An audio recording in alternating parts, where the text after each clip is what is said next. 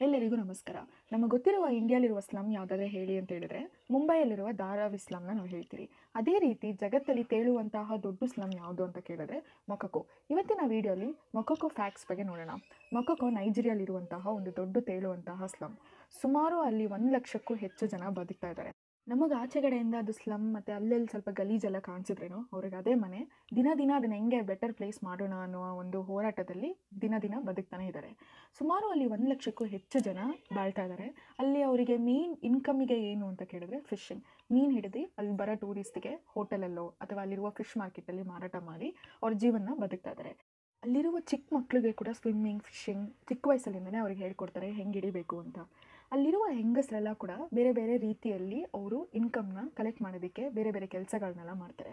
ಅಲ್ಲಿರುವ ಟೀಚರ್ ಒಬ್ಬರು ಮೂರು ವರ್ಷದಿಂದ ಒಂದು ದಿನಕ್ಕೆ ಒನ್ ಡಾಲರೇ ಸಂಪಾದಿಸ್ತಿದ್ದಾರೆ ಇರುವ ಮಕ್ಕಳಿಗೆ ಹೆಂಗಾರೆ ಎಜುಕೇಷನ್ ಹೋಗಿ ಸೇರಬೇಕು ಅನ್ನೋದಕ್ಕೋಸ್ಕರ ಕಮ್ಮಿ ಸ್ಯಾಲ್ರಿ ಇದ್ರೂ ಕೂಡ ಅಲ್ಲಿ ಅವರು ಪಾಠ ಮಾಡಿಕೊಡ್ತಿದ್ದಾರೆ ಎಲ್ಲ ಟೂರಿಸ್ಟ್ಗೆ ಅಟ್ರಾಕ್ಟ್ ಆಗುವ ಒಂದು ವಿಷಯ ಏನಂದರೆ ಫ್ಲೋಟಿಂಗ್ ಸ್ಕೂಲ್ ಅಲ್ಲೆಲ್ಲ ಫ್ಲೋಟ್ ಮಾಡ್ಕೊಂಡು ಹೋಗಬೇಕು. ತೇಳ್ಕೊಂಡೆ ಇಲ್ಲಿಂದ ಅಲ್ಲಿಗೆ ಚಿಕ್ಕ ಚಿಕ್ಕ ಬೋಟ್ಗಳಿರುತ್ತೆ.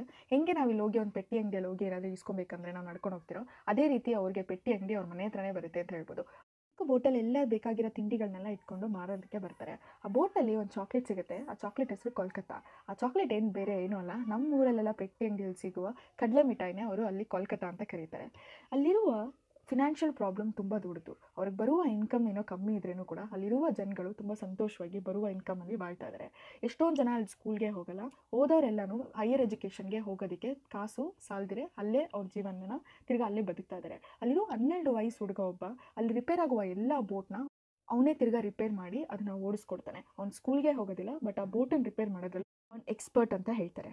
ಮತ್ತು ಅಲ್ಲಿರುವ ಹೆಂಗಸರೊಬ್ಬರು ಅವ್ರ ಫ್ಯಾಮ್ಲಿನ ಮತ್ತು ಅವ್ರ ಮಕ್ಕಳನ್ನ ಸಪೋರ್ಟ್ ಮಾಡಬೇಕು ಅನ್ನೋದಕ್ಕೋಸ್ಕರ ಟೈಲರಿಂಗ್ನ ಹನ್ನೆರಡು ವರ್ಷದಿಂದ ಕಲ್ತ್ಕೊಂಡು ಅಲ್ಲಿರುವ ಜನಗಳಿಗೂ ಟೈಲರಿಂಗ್ ಹೇಳ್ಕೊಟ್ಟಿದ್ದಾರೆ ಎಷ್ಟೊಂದು ಹೆಂಗಸಿಗೆ ಸುಮಾರು ಒಂದು ಇಪ್ಪತ್ತೈದು ಹುಡುಗಿರುಗಳಿಗೆ ಅವರು ಟೈಲರಿಂಗ್ ಹೇಳ್ಕೊಟ್ಟಿದ್ದಾರೆ. ಇವರಿಗೆ ಟೈಲರಿಂಗ್ನ ಇಂಗ್ಲೀಷಲ್ಲೇ ಇವ್ರು ಬೇರೆಯವ್ರಿಗೆ ಹೇಳ್ಕೊಡ್ಬೇಕು ಅನ್ನೋದಕ್ಕೋಸ್ಕರ ಆ ಹೆಂಗಸನ ಗಂಡ ಒಂದು ಇಂಗ್ಲೀಷ್ ಟೀಚರ್ನ ಅಪಾಯಿಂಟ್ ಮಾಡಿ, ಇವ್ರಿಗೆ ಇಂಗ್ಲೀಷ್ ಹೇಳ್ಕೊಟ್ಟು ಟೈಲರಿಂಗ್ನ ರೂಢಿ ಮಾಡಿ, ಇಲ್ಲಿರುವ ಜನಗಳಿಗೆ ಅದನ್ನು ಸ್ವಲ್ಪ ಹೇಳ್ಕೊಟ್ರೆ ಅವ್ರಿಗೆ ಇನ್ಕಮ್ ಆಗೋದಕ್ಕೆ ತುಂಬ ಉಪ, ಉಪಕಾರ ಆಗುತ್ತೆ ಅನ್ನೋದಕ್ಕೋಸ್ಕರ ಆ ಕೆಲಸನ ಅವ್ರು ಈಗಲೂ ತನಕನೂ ಮಾಡ್ಕೊಂಬರ್ತಿದ್ದಾರೆ ಯಾರೇ ನೈಜೀರಿಯಾಗೆ ಟೂರಿಸ್ಟ್ ಹೋದ್ರೇನು ಈ ಮಕಕೋ ಸ್ಲಮ್ನ ಒಂದ್ಸಲಿ ನೋಡ್ಬಿಟ್ಟು ಬರಬೇಕು ಅನ್ನೋದಕ್ಕೋಸ್ಕರ ಎಷ್ಟೊಂದು ಜನ ಇದನ್ನು ಚೆಕ್ ಲಿಸ್ಟಲ್ಲಿ ಹಾಕಿಟ್ಕೊತಾರೆ. ನಾವು ಏನಾದರೆ ನೈಜೀರಿಯಾಗೆ ಹೋದರೆ ಈ ಮೊಕೊಕೋ ಸ್ಲಮ್ನ ಒಂದ್ಸಲಿ ವಿಸಿಟ್ ಮಾಡೋಣ. ಚಿಕ್ಕ ವಿಡಿಯೋಲಿ ಮಕಕೋ ಸ್ಲಮ್ ಬಗ್ಗೆ ನಾನು ಹೇಳ್ಕೊಬೇಕು ಅಂದ್ಕೊಂಡೆ ಈ ವಿಡಿಯೋ ನಿಮಗೆ ಇಷ್ಟ ಆಗಿರುತ್ತೆ ಅಂದ್ಕೊಂಡಿರ್ತೀನಿ ಥ್ಯಾಂಕ್ ಯು ಆಲ್